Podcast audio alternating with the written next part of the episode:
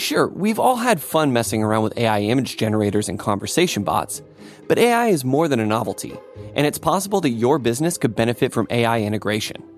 SAP Business AI can help your business innovate, whether it's supply chain, finance, human resources, sales and marketing, even a generative AI copilot. SAP Business AI can offer the solutions you've only dreamt of. Revolutionary technology, real world results. That's SAP Business AI. Learn more at sap.com/ai.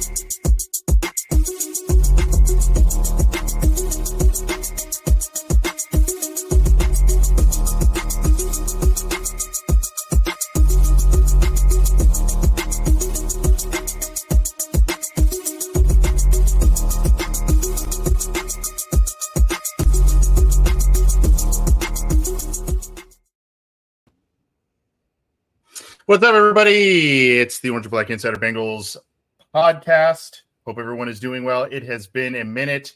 That is my fault. Had a little bit of a scheduling thing and a um, family thing that came up last week that prevented us from doing a true show. But uh, we've missed you. We've got a lot to get to today. I'm Anthony. He's John. We're going to talk NFL Combine. We're going to talk Tee Higgins and the franchise tag.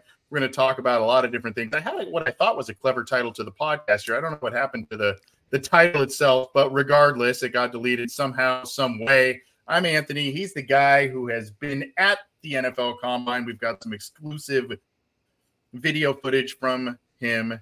John Sheeran, man, the myth, the legend. How are you, sir? I think the reason why the title isn't there is because like we've been gone kind of for so long. We have so much to talk about. There's not a single title or phrase that can, that can encapsulate everything that we are going to say. I guarantee we're not going to have any dead air here because a lot has happened since we've since we've talked to all of you guys, and yeah, I'm excited to be back. It's almost it, it's we're in the longest February of the last four years now, so we got one more day of February to go, and let's get to That's it. That's right the happy birthday to the people that have their birthday on a leap year because like technically if you're i don't know 20 something or something how you're does actually that work? like four. I don't actually know. It's sometimes know you celebrate like, today sometimes you celebrate on like march 1st or, maybe I yeah I don't, I don't, know. I don't know how that how that whole thing works. But uh, if you're new here welcome to the program. We go through a lot of different stuff. We have a little fun and you can get this show on your favorite streaming platform uh, for the most part. Maybe we should join the ranks of the, the whole Twitch deal. I don't know. We'll we'll explore that at some point. But for now, we are on YouTube, uh, and you can subscribe to that. Underneath John there and that Cincy Jungle icon, there is a show icon, the Orange and Black Insider. Click that. Click the subscribe button. Click the bell to be notified when we go live and when new content is available. And of course, you got to hit the thumbs up on the video if you like what we're doing there. And then if you like the audio side, well, you can get the video side on the Cincy Jungle Facebook page too. So go like that one. Um, we stream also to a couple of different Twitter accounts, the Cincy Jungle one, mine, and the show account. So go, uh, you know, if you like, if you like tuning in there, go check it out. And then, of course, um, if you like the audio side, iTunes, Stitcher, Spotify, Google Podcasts, iHeartRadio, all of the major ones, we are there. I am rusty at this. It has been about two weeks or so. I don't know, a week and a half, but we're gonna get to it. And in the meantime, go go subscribe in one of those ways. We appreciate the support. All right. Well, John, the big news hit. And of course, that big news is that Tee Higgins has been labeled as the Bengals franchise player and pretty predictable. Um, what's not being predictable is maybe the outcome there. We're going to talk a little bit about pros and cons and where we sit on what the Bengals should do because, hell, everybody and their mother has been doing that at this point. Twitter is ablaze with all of that kind of stuff. And of course, I know you're dying. All of you out there are dying to hear what John and I have to say about this freaking thing. So, uh, John, tell us a little bit. What what what did you hear, if anything, and do what Duke said about this situation in Indy at the combine? I, I mean, what I heard is I think what all of you guys heard. He was speaking in front of a you know, speaking in front of an, an audience, and I think he had his statement pretty well prepared. It wasn't like last year where he said, you know, if you guys want your if you guys want Tee Higgins, go, you know, tough luck, get your own, you know, like essentially F off. It wasn't essentially like that tone of, of, of voice because the situation is slightly different now because Tee Higgins was under contract last year. Now he's quote unquote under contract, but they just technically just have his rights for this season. T obviously hasn't signed the franchise tender yet, and the franchise tender was placed on him mere hours after the salary cap was announced for the 2024 season at $255.4 million, which is over a 30 million uh, jump from last year's cap. It's the largest just by volume or just total jump in recent history. Um, so the Bengals, knowing that you know the tag was going to be 22 million, uh, that that's only eight million less than the jump from last year's salary cap, and also factor into the fact that next year's tag, if they were to tag him, is only going to be about 120 percent of this year's tag, and you can already kind of project that if the cap went up this much this year, it's going to go up a decent amount next year. So I think from what he said about, you know, we tag Tee Higgins because we want to keep Tee Higgins. He's a good player and he makes us better. It's all the mundane things, but I also think they tagged him immediately because they just have kind of been through this before, not only with T negotiating with him last year, but also just probably with his agency and his representation. And I think as soon as they realized that they had plenty of space to tag him and to make sure that worst case scenario he's here for week one he's going to play on the team in 2024 they were going to have the space and the comfort and the, and the cash and all that to do that. So they're just like you know what? We just don't want to do these negotiations again. Nothing's going to come out of this. Apparently from briefly from what i heard the offer is just it's too far out of their range in terms of guaranteed money. And that's pretty ex- expected too considering the agent that the Bengals are dealing with, and you know, kind of what we kind of heard from last year, and how there was no real progress with that. So I think they just kind of accepted it. They said we're not going to waste any time. We're going to tag him, and obviously, tagging him so early in the window does create the possibility that teams can now legally, quote unquote, legally uh, negotiate a trade for him. Um, but there are complications with that too, which is why he didn't want to get into any speculation about what this means going forward. All that it really means in concrete is that the Bengals have Tee Higgins' rights for the 2024 season, and that's how they're going to just going to go from here. And everything else that happens from now on is really just it's anyone's guess. Yeah, so 255 plus million is the cal- uh, salary cap space calorie. Uh, and then, of course, you've got um, the Bengals with a, a, little bit under 51,000. And as you said, close to 22 million for the cap number with Tee Higgins this year. So those are, the financial implications of him being tagged this year. So, um, you know, John, I, I, we we kind of knew some of those numbers. We knew what was what was happening here. Now, I think you and I need to kind of talk about the pros, cons, and where we stand respectively on this, because I think um, there's a there's a pretty big dividing line on things w- with this. And quite honestly, you know me, I I see gray areas, I see merits to to both sides of the argument. I mean, let's just run down uh, before we kind of give our, our own personal stance on this. But let's just kind of run down some pros and cons. Pro side, of course, keep a talented guy, a guy that Joe Burrow clearly has comfort with, and a guy who has been productive and consistent through the first three years of his season.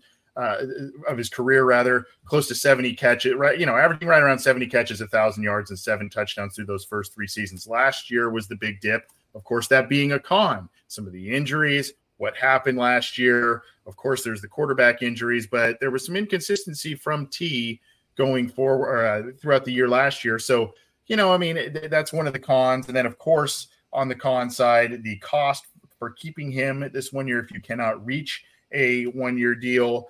But again, you look at the the pro side of things.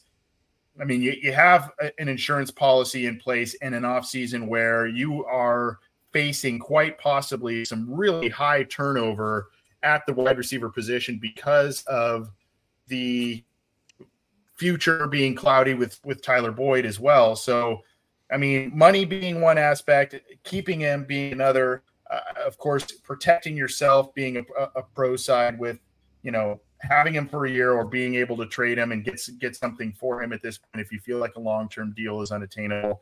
So there's some pretty obvious pros and cons, unless I'm missing some so far on this one. No, I think you I think you hit the nail on the head there. Obviously, the $22 million in cash and cap.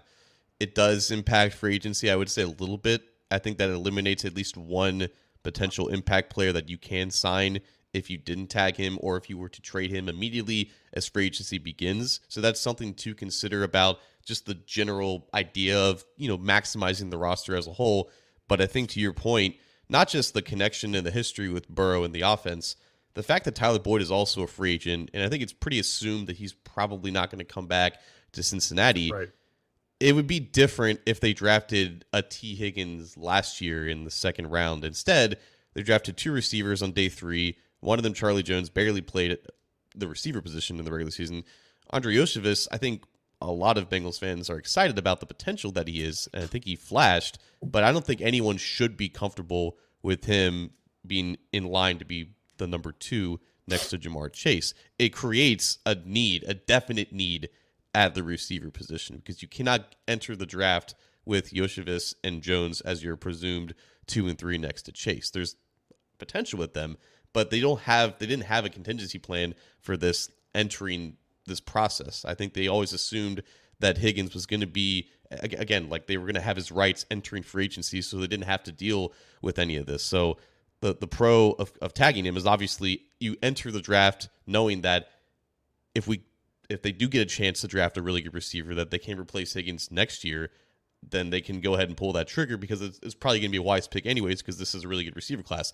But if they didn't have if they didn't have T on the roster at all, then they would enter the draft absolutely needing that, or you have to probably spend a pretty penny on a replacement in free agency. And at that point, I don't know why you wouldn't have just tagged T in the first place and then entered the draft with that. So that, that that's the whole cloud of everything in that. And really, just the whole conversation about tagging and trading him, it's it's all about timing. It's all about what you're prioritizing when it comes to when you want to do this, if you want to do it at all. Because if you were to trade him immediately, again, that would open up cap space for again more free agency spending. Obviously, you would have to sign a, a receiver at that point, but you could probably fit in, in another signing at another position that you wanted. But if you were to wait until the draft, then you could potentially use that pick. That could be a higher pick if you were to wait that long because the team might be desperate at that point to give the pick that the Bengals won. Then you could use that pick to, you know, appropriately replace T for a, a cost controlled receiver. And yeah, like you still have enough, you know, money to spend in free agency beforehand. So I think the pros do outweigh the cons here with with tagging him instead of just obviously just letting him walk in general. But uh, this conversation Correct. about is a trade imminent? Are they even interested in a trade? Are the offers going to come in? Are the offers going to be what they want? Like all these things are going to, you know, it, it's it's a fluid situation that's going to develop over the next couple of weeks. But we have to remember this is still a franchise that doesn't proactively shop its players. Nonetheless, its best players. And Tee Higgins is one of their best players. I think they've made that very clear of their stance on him. It's just the timing of this tag, it opens that door, and these pros and cons have to be considered with it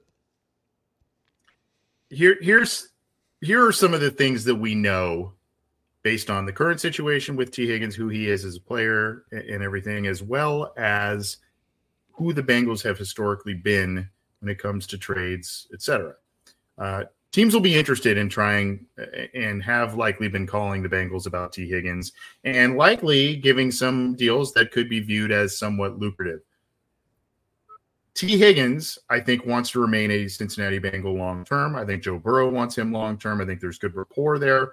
And despite how last year went, despite some of the injuries that you've seen, mostly last year, here and there throughout his career, I mean, he's still playing 14, 15 games a year in the regular season through those first three seasons when he was a pillar of consistency. Um, I, you know, I think I think Burrow wants him here. I think the team wants him here long term. It has to make sense. The Bengals also, when it comes time to trading a player and one that they have, number one, placed this franchise tag or have this known high value or high regard for, they got to get a grandfather type, they got to get a godfather type deal to, to, to ship a player like that. And uh, I, so we, we saw it with Carson Palmer where they were they were just ready to just let him sit and not play football anymore until the Raiders gave all kinds of different things for them that they could not absolutely say no to, and it was a player who refused to play for them. Now, I don't see Tee Higgins being a player, and maybe I'm just too close to the situation type of thing, but I don't see Tee Higgins being the of the mindset that I'm not going to play for this team if I'm going to play on the franchise tag. I think it's okay. Well, I mean, stinks. It's not what I wanted, but I will show up. I want to, you know, and this this is kind of the crux of my stance. Look, I get your, I get the money situation. I get that it, it handcuffs you a bit in free agency, potentially getting outside guys, maybe re-signing other other players, that sort of thing. And I, I think the, the the flip side of the argument is you know, the Bengals, one of the positions they have drafted well is wide receiver, particularly in the second round. You can say Chad and Darnay Scott and Carl Pickens was a second rounder. Tee Higgins, I mean, T they, himself. They, they yeah, T, uh, T, yeah. So T, uh, wide receiver and running back in the second round have been kind of a gold mine position for the Bengals. They have done very well overall at, at those spots. So I can see where someone would say, well, you can just maybe draft another guy. But here, here's the thing, John. Does anybody remember the, the, the offseason going into the 2009 season? Does anybody remember the offseason going into the 2016 season when the Bengals lost two one or two very valuable wide receivers that they had high regard for, Houshmandzadeh being one back then, and then this in 2016, Marvin Jones and Mohamed Sanu which part of this explosive offense. Both both guys were part of these explosive offenses. Granted, Palmer was hurt in 08, but still, those were players that had rapport with the quarterback. Those were systems that were built around those types of players, and the Bengals struggled for years to try and replace, particularly when it was two at the same time that left. Antonio Bryant, Laveranues Coles, and the list went on and on and on until finally they're like, we got to draft AJ Green, Terrell Owens. We got to draft AJ Green and just start this thing over. Then they started it over. They got it going again with Marvin Jones and Mohamed Sanu. Those two walked. Then you had Brandon LaFell and who was it, Binns, and I mean they had all kinds of guys going in in and out of there that kind of handcuffed the offense. Now the stats were still there. AJ Green put up stats, but the wins were not. And the Bengals had a pretty successful 09 season, but it still took them another year. 2010 was pretty much a disaster after that. And then they had to rebuild from there. And then we know what happened after that playoff debacle in the Steelers. And those two guys left from the wide receiver room. The Bengals reeled. And this is a team when Tee Higgins is healthy, Ja'Marr Chase is healthy, and yes, Tyler Boyd, and he may be gone. But if you have those two guys, this team and this offense can be explosive, and there is no doubt about it. You lose Tyler Boyd and Tee Higgins in the same offseason, and you're risking drafting a guy, you're risking bringing in a free agent that doesn't have the same rapport that has been built up with T. Uh, Tee Higgins and Joe Burrow. I worry about that, man. And I look back to those two seasons that I referenced, and I, again, maybe it's not my money. I said this before; it ain't my money, so maybe I'm a little more freewheeling with it than other people. But if at the end of the year you you have a championship run, whether you actually hoist the Lombardi Trophy, you come close that sort of thing, and Tee Higgins is a big part of that once again, I think you kind of say, well, man, that's uh, the franchise tag was tough to swallow, but if it got us back to the level and or maybe above where we've been these past couple of years, uh, you know, I think you look back and you go, that was that was worth it. Yeah, and I think there's there's no there's no deception when Duke and Zach are saying like we want T to be here and we plan on him playing for us this season. I don't think there's any like that in itself. I think can enhance the trade value because it just creates like it makes T look more valuable because he's in the plans. But I don't think they're like lying about that. I think they do plan on having him and Ja'Marr with Joe again because they know that that's a winning formula. They know there's a proof of concept with that. I think the situation is a little bit more is a little bit different, I think, compared to 2016. Even though like there are obviously extreme similarities with two receivers potentially leaving and just leaving AJ Green, which would be Ja'Marr Chase in this scenario. I think the money and the fact that you already have a quarterback now taking up a, a who's about to take up a ton of cap space in the years pri- in the years yep. leading up to this, and then obviously Ja'Marr Chase is going to get paid. Like the money with that is a lot more compared to uh, the 2016 salary cap when you had AJ Green on an extension, Andy Dalton on an extension. Those two were, I think, a little bit more team friendly compared to obviously what Joe Burrows is and you know what what Ja'Marr Chase is going to be. So that's going to be a variable that the Bengals have to kind of consider with this, especially because Tee Higgins is an asset that I think at the end of the day, if they were to trade him, I think it would net them a pick between like 20 and 40 And I think if they do get, if they are offered like a late first round pick, I think that is something that they would they would seriously consider at that point. It was it is a pick that was higher than the one that they used on Tee Higgins, so that's at the end of the day that is a surplus in value. I also think that even if they do expect him to eventually play, and obviously he will play on the franchise tag. No one sits actually sits out of the franchise tag unless you are like a star quarterback. He may not practice though in training camp. Like he may do the Jessie Bates right. route, which is obviously the you know the same agent, so the same you know all r- ritual there, which is concerning considering his importance with the offense and obviously him not getting those reps. Imagine if, like this is I'm not even gonna say it. Imagine if the the quarterback of the team practices in August, right? And Tee Higgins is not there, right? So like I mean that that'd be kind of a bummer. Yeah, put that his, put that in the universe, will you, please? I'm not gonna say his name, obviously. I'm not gonna say what, what may or may not happen. But imagine if that does happen, uh, and one of the most important pieces of that offense is not there to practice with them. That would be a bummer. And that is something that I think they are not maybe not fearing, but they're considering, and that's another factor into this. So because the player right now is very valuable, and I think would definitely garner interest from the league because of the financial implications with implications with this. There's going to be interest, and there's going to be at least some level of like maybe we should do this, but they certainly aren't planning on just trading him immediately. I don't think at this point. I think if a trade does happen, it'll be after free agency, and it'll be only in a in a certain case where like if we do this, we know for a fact that we can replace him immediately with a top pick at receiver, so that the drop off is not as significant as it as it may be, and that there's like there's an immediate contingency plan. Because at, at this point, the more I talk about it, the less I think that T is traded as soon as free agency begins, and then they just really go into the offseason yeah. with a dark cloud over that position.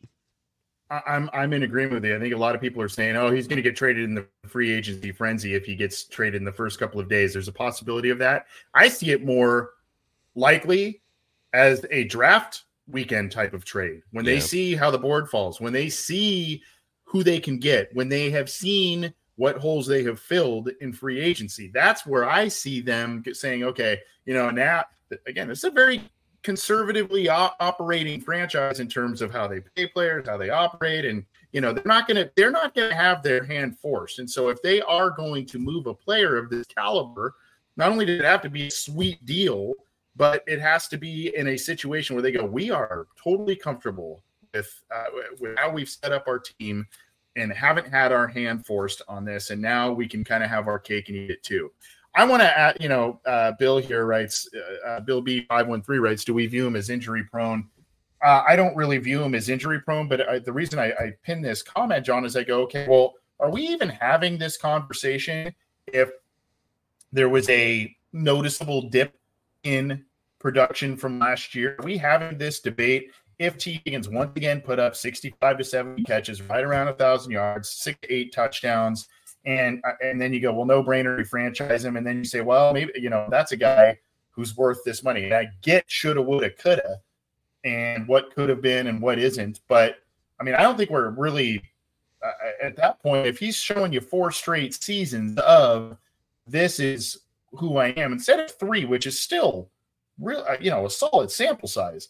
If it's four straight seasons of that, I think we're sitting here going, fine, franchise them and let's just hang on to him for a year and let's let's keep it keep it going. I obviously I think that dip brings in more into into play, but I still view that as again based on the sample size, the outlier instead of a possible trend. Will he get nicked up throughout the the year? Yeah, he'll probably, you know, the the, the data shows us he's probably good for 14 to 15 games in a year in the regular season, and then he'll give you give you some good performances in the postseason because that is who he has been. Pretty much, I, I think there's a difference between him being Tyler Eifert and him being Tee Higgins. So, like, I don't think you go into the season fearing that he's going to be out for an extended period of time. But at this point, the expectation is like he's he's got a lot of soft, you know, tissue injuries that have kind of nagged on him for the past couple of years and have unfortunately sidelined him for a handful of weeks every single season. So, and, and even like, even in the games that he has played, like there's just been some times where he's dressed and he may have started, but he didn't finish the game or he barely even played in that game. And the, the important thing here is like we know what the offense looks like with him and we know what it looks like without him and without him like i think the drop off has been as significant as it was even when like Ja'Marr chase was out so like the value of him in this offense is the reason why even if he does have that injury history there's an importance on either keeping him or make or making sure that you replace him properly and you know effectively so yes i, I do think that the injury issues are why they're especially not willing to meet him and his agent in terms of like the actual meat of whatever this deal is. It probably wouldn't affect him on the open market because teams would be desperate to get a receiver of that quality. Injury yeah. history be damned, yep. but because the Bengals are familiar with this, they they know his medical better than anyone, and they know how to treat him and, and everything like that. That's a risk that they would have to consider the most because they have the most information with that, and that's honestly why the tag makes a lot of sense here because it's an opportunity for the Bengals to see is this going to continue? Is this going to get worse? Because obviously, the older you get and you're dealing with these soft tissues or these hamstrings, they, they will progress. They will you know regress as your career progresses. So like it, it may potentially get worse, or like maybe he balls out, and at that point you really can't afford to keep him, or maybe you just tag him again. you just do this whole thing in a year. So that I think that's an element of why the tag makes sense. And yeah, like even if he is injury prone, quote unquote, I think you could still count on him to be a significant contributor for most of the season. Yeah, and I, I do think, I mean, even though he picked picked it up towards the end of the year, and he and Browning had that great game against Minnesota and a couple other performances. I do. I mean, it it, it also is. You know, there was a little bit of an on ramp, so to speak, ramp up of of Browning getting accustomed to the system, the system switching and doing all of that, and that that hurt T's numbers too a little bit. So, I mean, Burrow and him just have a rapport together. Uh, you know, the good news is there's not really a terrible decision in one of the three pathways that they choose, whether it's long-term extension, keep him for just one year, or trade him. There is risk involved in each each one. I think the risk, the riskiest to me, is to trade him and try and roll the dice to find a similar caliber player that can dive right in just as a rookie, like he did because um, I'm I'm assuming it would be a draft pick that the Bengals would use there. I mean, obviously they would maybe supplement with a veteran somewhere in there, but um, you know, I, I, it's it's riskiest to me to assume that they're just going to, even though they've had a good track record with drafting wide receivers, that they will get a guy that jumps right in and gives you 70 catches and thousand yards and seven touchdowns as a rookie, and then hey, here we go, we're just charging forward and uh, you know, the system's working. I, I, do think also a lot of people are looking at, of course, uh, his agent representation and how this played out with Jessie Bates. And, you know, again, I just think the Bengals as an organization much more highly value wide receiver than they do safety. They've shown uh, time and time again that they pay wide receivers, they pay multiple wide receivers at a time. Sometimes they let them walk, like the two years I referenced there, but um, you know, uh, more often than not, they value those offensive skill position guys, and that's been proven. Sure, we've all had fun messing around with AI image generators and conversation bots, but AI is more than a novelty, and it's possible that your business could benefit from AI integration. SAP Business AI can help your business innovate, whether it's supply chain, finance, human resources, sales and marketing, even a generative AI copilot. SAP Business AI can offer the solutions you've only dreamt of. Revolutionary technology, real world results. That's SAP Business AI. Learn more at sap.com/ai. With threats to our nation waiting around every corner, adaptability is more important than ever. When conditions change without notice, quick strategic thinking is crucial, and with obstacles consistently impending, determination is essential in overcoming them. It's this willingness, decisiveness, and resilience that sets Marines apart. With our fighting spirit, we don't just fight battles, we win them. Marines are the constant our nation counts on to fight the unknown. And through adaptable problem solving, we do just that. Learn more at marines.com. Survivor 46 is here, and so is On Fire, the only official Survivor podcast. And we have a twist this season. The winner of Survivor 45, Dee Valladares, will be joining us every week. We're going behind the scenes of the biggest moments, the how and the why things happen, and the strategy and analysis you can only get from someone like me, a Survivor winner. Listen to On Fire, the official Survivor podcast, wherever you get your podcast. Another guy, though, as we transition off of Tee Higgins, another guy that has some big questions about him uh, is a big guy who is who was recently seen hanging out with Joe Burrow and Sam Hubbard, Ja'Marr Chase at a Phoenix Suns game. It was the Lakers and Suns, uh, so they were all kind of hanging out. You, good sir, and I want to give my guy some props. He's got we've got a couple of quotes from uh, both a, a Bengals staff member and an incoming prospect that has been linked to the Bengals. A couple of quick snippets. You, sir, as we tee up this uh, this one for you here, Duke Tobin. Uh, you had a chance to ask him a question at the combine. Yeah, so it was it was um, like Duke's podium session, and I was curious about you know DJ Reader and his status as not only a free agent, but a free agent who's currently, um, you know, recovering from a, pretty major surgery.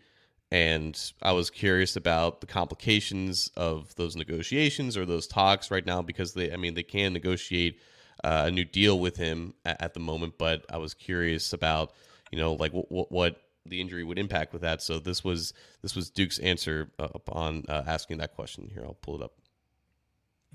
Oh, I got it right here. I got it. Oh, cool. Questions on DJ Reader and uh, and how are we handling that with the injury? Uh, shame he got hurt. You know, he's a big piece of our defense. He's a big piece of our leadership core. Uh, a big piece of what made us a, a, really good defense in past years. He he kind of keeps the whole unit together. Uh, so yeah, are we talking to him? We are talking to him. Uh, he's in the building every day you know, rehabbing, trying to get uh, trying to get himself in position to uh, to have another successful season. He's been through this injury before on the other side, so we think he's going to uh, you know, get through it and be uh, be just fine. But we're we're talking to him like we are a lot of our UFAs and seeing if there's uh, an opportunity to. get So uh, some kind of some big big news there. It, it, you know, playing the hand a little bit. Obviously, they they want to be careful about it with the injury, John. But uh, it seems as if the Bengals are still highly interested in bringing DJ Reader back in some capacity. I mean, they should just because not only of who he is, but what they have aside from him at defensive tackle, which is practically nothing at this point aside from BJ Hill. It's it's an interesting decision though, considering not only the injury history, because this is like his second torn quad in four years, he's also going to be 30 years old this year. And that's typically the cutoff. Eh, not, not just the age, but he's going into his third contract. It's an area where the Bengals have either avoided or they've lowballed guys who are entering that phase of their career. And this is the reason why I think a reader resigning is likely in that because unfortunately for him, like he would probably make more on the open market this year than he did four years ago if he was healthy. He's not healthy. He might not be able to pass a physical. He's rehabbing as fast as he can right now at the Bengals facility until he can no longer do that in March.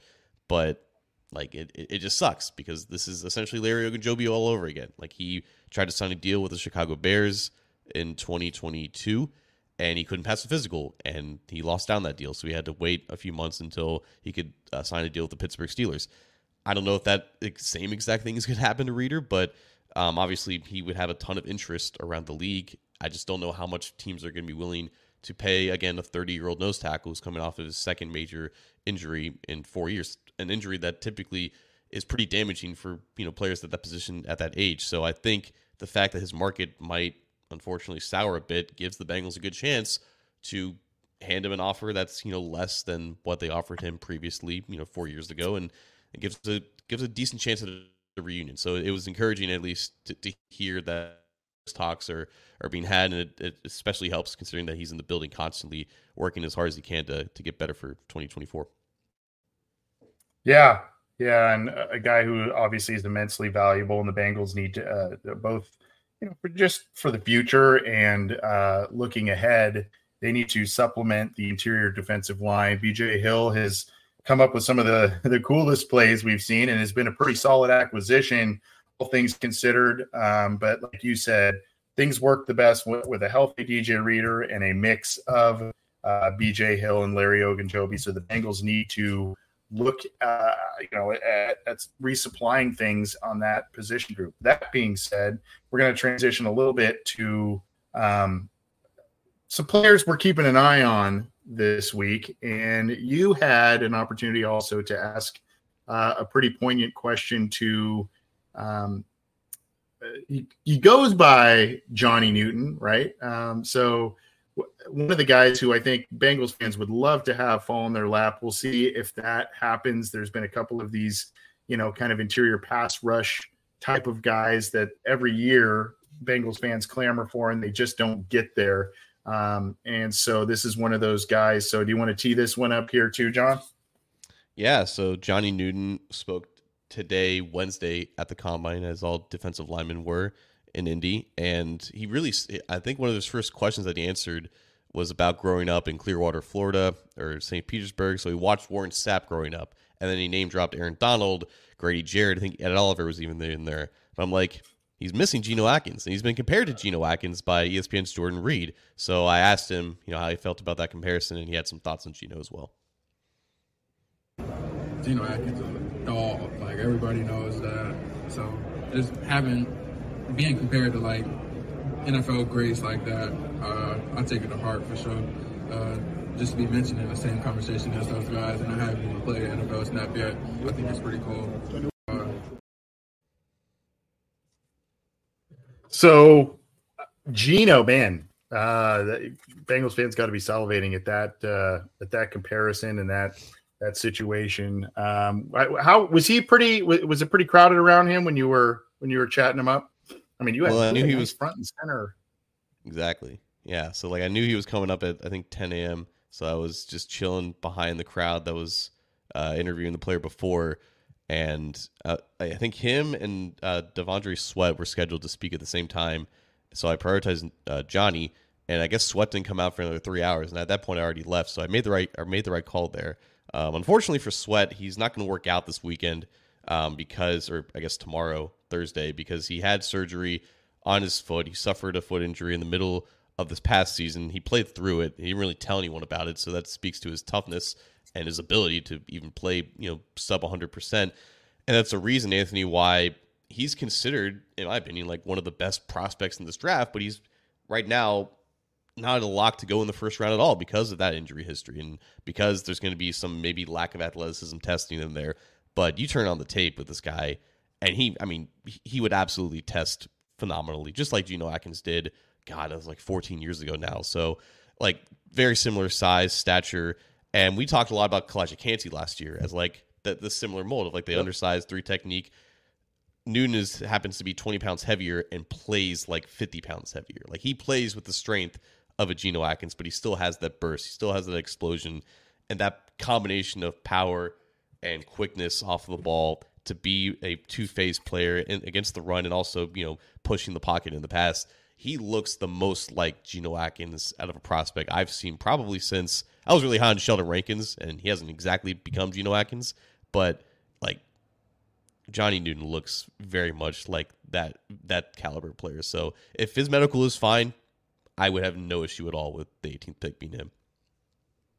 Well, very well might be. And the Bengals mentioned Rankins. That's a guy we talked about as free agents, maybe to look at this year. And then, of course, the Bengals showed a couple of years ago some interest in him as a free agent. So, um, you know, Uh, we'll see what happens there. But definitely, I, I think the this is one of the positions that is in play for the first round. Now, Hey, it's Kaley Cuoco for Priceline. Ready to go to your happy place for a happy price? Well, why didn't you say so? Just download the Priceline app right now and save up to 60% on hotels. So, whether it's Cousin Kevin's Kazoo concert in Kansas City, go Kevin, or Becky's Bachelorette Bash in Bermuda, you never have to miss a trip ever again. So, download the Priceline app today. Your savings are waiting. Go to your happy place for a happy price. Go to your happy price, Priceline. Does Monday at the office feel like a storm? Not with Microsoft Copilot. That feeling when Copilot gets everyone up to speed instantly? It's sunny again. When Copilot simplifies complex data so your teams can act, that sun's shining on a beach. And when Copilot uncovers hidden insights, you're on that beach with your people and you find buried treasure. That's Microsoft Copilot. Learn more at Microsoft.com/slash AI for all. Getting engaged is a moment worth cherishing. A one of a kind ring that you design at Blue Nile can help your love sparkle. Just choose your diamond and setting. When you found the one, you'll get it delivered right to your door. Finding the right engagement ring can be nerve wracking. At Blue Nile, you'll have the expert guidance needed and a diamond guarantee that ensures you're getting the highest quality at the best price. Cherish all of life's moments and save up to 30% at BlueNile.com. That's BlueNile.com. An interesting report emerged, John, that uh, the Bengals may be in line for a position that not a lot of people are picking them to go after in the first round, and that is cornerback, right? Yeah, so this is an interesting conversation because with uh, so there's offensive tackle, defensive tackle, and cornerback. I believe is what the report from Jeremy Rao uh, stated as like the interest for that for that pick. And obviously, offensive tackle and defensive tackle are definitely the bigger needs here. The thing with offensive tackle is there's probably going to be like the Bengals have a good chance of not getting one of the five best offensive tackles in this class. They they all could go off the board before them. So then you're in a situation where okay, maybe we would have to go down like a, a grade tier to get the next best offensive tackle, or we could get one of the best defensive tackles, or in this case, one of the best cornerbacks. And I don't think cornerback is like that far fetched of like they don't need it because if you are to get a bona fide first round pick at cornerback, that's more than what Cam Taylor Britt was. That's more than what DJ Turner was. DJ Turner didn't exactly end the season on a high note. There might be some doubt about him, his ability to uphold being a starter on the on the boundary. And it, it's never just about like best player available either, right? It, it's about these guys are tiered in like 1A, 1B, 1C buckets. And if you have, again, if you have a 1B cornerback and a 1C offensive tackle, that might be the difference in taking the cornerback over the tackle in that sense. So I think it makes it makes sense as like a long term need, and especially as a guy that could not only compete with DJ Turner, but like start ahead of him immediately. And also, like it could just be the situation of how the draft kind of unfolds. They could they could be in a situation where they take the second cornerback in this class, and he could be someone that they grade within those top twenty picks. And at that point, like I don't think it's like the most outlandish decision possible it, it, wouldn't be the most outlandish decision, but I think people there would be a contingent potentially that would have a knee jerk reaction immediately sure. when you go, you know, I mean, interior interior defensive line, offensive tackle, tight end, uh, maybe wide receiver, depending on the whole Tee Higgins situation. You go, okay, well, you've spent uh, the last two years back to back second round picks on guys you felt like would be your starting corner I understand you have to look at value. And I'm a big proponent of hey, if you're picking at 18th, and like you said, there are five offensive tackles off the board, you're looking at the sixth best player on your board at a respective position with the 18th overall pick. And you go, that that doesn't jive to me. Right. Um, if I'm sitting there, I mean, I, that just the, the value to me just is not is not there and of course all of this is based upon what the bengals do or not do in free agency going forward this this spring. But uh, yeah, I mean that's that's the way it makes sense to me is when they probably have a handful of positions that they have prioritized. They do like to go best player available, not reach, but they probably have a couple of position groups that they're going, you know, these this is where we really got to hone in here. And if you're getting down to at the 18th pick, you're getting down to, you know, a, a handful of guys at those priority positions being gone, that value is just not there. So I and and that's where I think that this w- would make sense in a lot of ways, uh, despite knee jerk reactions, probably saying otherwise if that's the route they went. Yeah, and there's a clear example with this. Like last year in the second round, I believe the the report was Jordan Battle was graded higher, like slightly higher than DJ Turner, but they chose DJ Turner because they had a, a bigger need at cornerback. So so positional impact and positional value and positional need factor into these decisions. It's not just about who's the best player on the board. We have to take him. They took Jordan Battle in the third round because he was by far their highest graded player uh, remaining on the board. Even if they, again they didn't have a glaring need at safety at that point. So again, if you're in the first round and let's just say no cornerbacks have been taken, there's a guy from Iowa, Cooper DeJean, Quinyon Mitchell. Like both guys, I think are going to be first round players and going to be worth uh, first round picks. If both of those guys are there and five tackles have gone off the board. Let's say Byron Mitchell or not Byron Mitchell, uh, Byron. Who's the tackle from Texas? Murphy. Byron Young. Byron Murphy. Byron Murphy. Yeah. Wow. Third time's a charm. If he's if he's gone too, and like uh, say Newton's medicals is not good. If you have your pick of the litter at cornerback, like go ahead and pick, go ahead and take the quarterback at that point. You don't want to just you know light a draft pick on fire and take Billy Price 2.0 at offensive tackle if you're not comfortable with that. So again, it, it the the positional conversations definitely impact how these decisions are made, and I think they're on the right track with saying we like what we have at cornerback, but I think that you know they think they can do a little bit better, and at the very least, they can give DJ Turner competition and just completely solidify that position group because I guarantee you they weren't happy with just the entire secondary as a whole last year. Well, what what are, who are some of the guys this this week that you're looking at? I mean, granted, some guys come and they just interview, and other guys come and work out. Uh, obviously, Newton being one of those guys we we have a, an eye on here. And you said you know medicals have to check out and all that kind of stuff. Who are a couple of other people now that you were specifically in Indy that you're going, man? I I really whether it's on TV or in person, I got to keep an eye on this this guy. I think a lot of eyes will be on even before he runs, like Brock Bowers' height is going to be a huge conversation. There's rumors that he might be only six two, which I think would rub people the wrong way. It could potentially keep him out of that top 12 and bring him back into the conversation with the Bengals. Would the Bengals even be okay with taking a tight end that's short? I don't think it should deter him, but it's going to be a conversation. Um, offensive tackles and how they run at, at this point, like any of them, like um, there needs to be a, priori- a priority in just speed and explosion at any of the offensive line positions. Um, Aramis Mims, um, uh, Marius Mims, excuse me, how he runs, I think, is going to be so crucial for him because the lack of experience is, is a huge knock on his resume, but the tape is phenomenal. And if that tape combined with, I mean, this guy's moving like a, a Armstead, and he's as profile. powerful as, yeah, if he's as strong as Trent Williams, teams aren't going to care about him starting only eight games, and he might not make it to, to pick 18. But I, I think the the more offensive tackles who test phenomenally, um, a the more likelihood that the Bengals aren't going to get one of those you know five best tackles, or b there's a greater chance that if they do pick a tackle in the first round, it's going to be a guy that gives them an element that they haven't had before. And yeah, I, I think that position is just going to be under a microscope so much for the Bengals eh, um, in, in, at the combine, considering that it's the most likely position that they target in the first round, and it, and it has to be someone that gives them the ability to defend athletic edge rushers for once in their life. Yeah, and uh, we had this conversation last episode about Fuaga, right? Um, you know, is he a guy that you can you can trust on the right side based on you know pass rush ability, um, potentially arm length or lack thereof, compared to others, and then how does he test um, with with some of the other uh, areas too? And then of course, you know, I mean, these guys do the pro days too, but um, this is kind of that first first look at a lot of guys.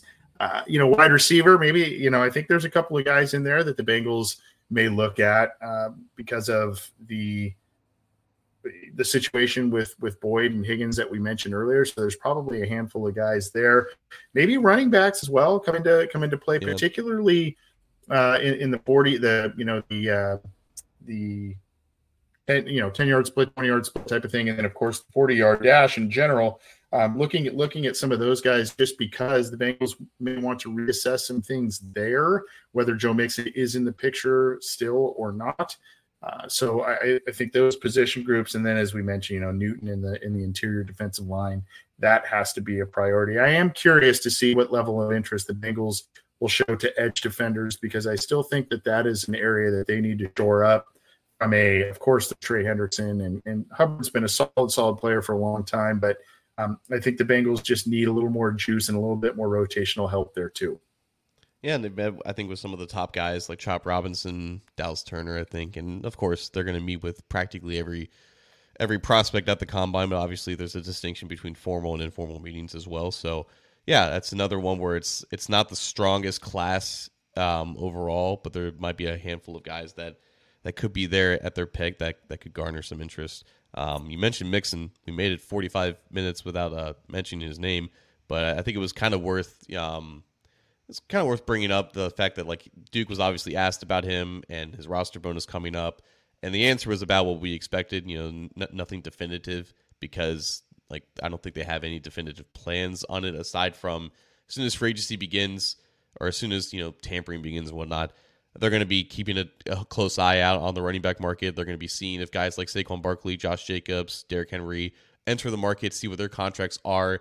If it becomes too saturated at, at that point, and then Mixon's Steele ends up looking worse and worse, then a decision could be reached. You know, a handful of days after free agency when that roster bonus is owed. But yeah, I think I think at this point, um, if if there's a situation where Mixon is on the team, and there's a situation where he's not on the team, and there's just no no definitive plan yet. So I, I wasn't surprised by Duke saying I don't really have a comment on that at this time. Yeah, yeah. Well, let's start closing up and drop the mic and get out of here. Uh, we got through a lot in a short period of time. Tee Higgins, DJ Reader, Johnny Newton, and NFL Combine prospects. First of all, John, just want to thank you again. Go give John a follow. John double underscore Sheeran for uh, those clips. And um, thank you for supplying those to us. Wanted to share those and give you all the credit that you deserve for your great work there and at A to Z Sports, my friend. What you got for us on our way out?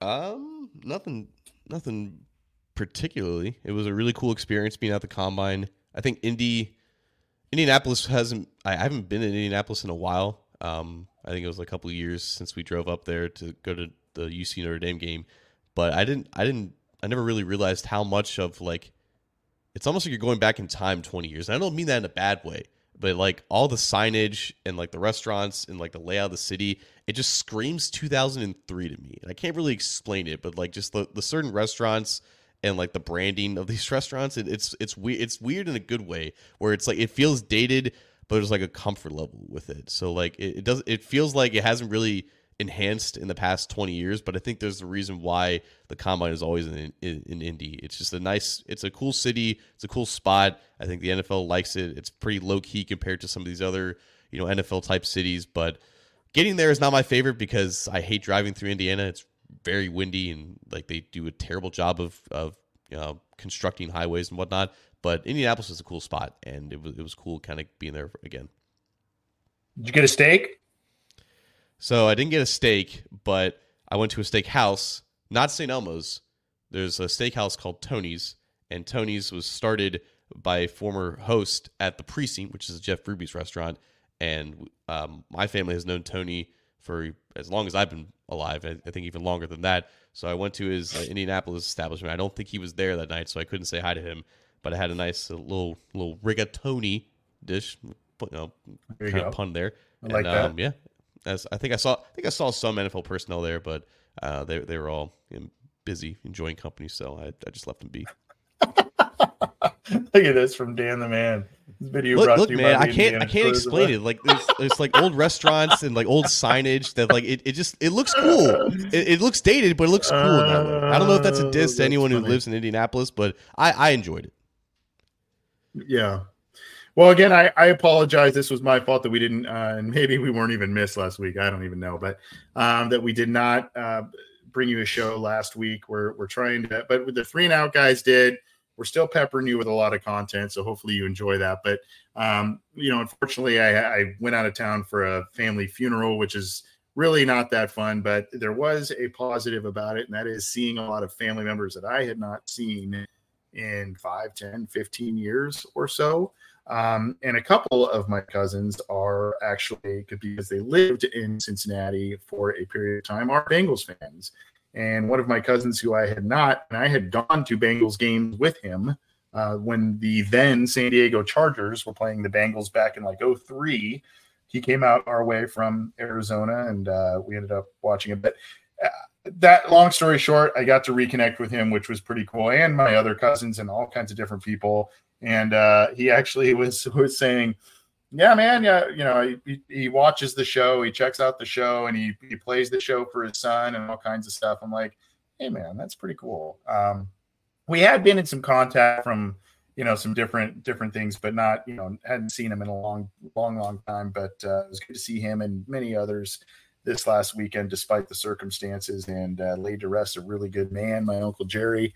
So, um, in, in a negative situation came some positives, which is always a good thing. But again, with that being said, I do apologize that we did not bring you a regularly scheduled show last week, but we'll be keeping you up to date. We do have some more stuff coming from Indianapolis. Uh, our guy Jason Garrison from Three and Out in Cincy Jungle, he's going to be there uh, the, the, for the weekend. Your boy's going to try and get his butt out there too. If if it's if it works out, we will see. There's also a really neat event on Sunday that we're going to get some access to, and we'll bring you some footage on that. Uh, I don't want to spill too much tea on that, but we'll we'll get you some access to that. But thank you everybody tune in through your favorite platform. Get tune into the Cincy Jungle podcast channel. Subscribe to it through iTunes, Stitcher, Spotify, Amazon Music, uh, Heart Radio, any of those, and get us on YouTube, the Orange Black Insider channel, as well as on the Cincy Jungle Facebook channel. John, take care, my friend. Thank you again for your work and sharing what you did out in Indy, the work that you did in Indy, and uh, kudos to you. Thank you, guys. Take care.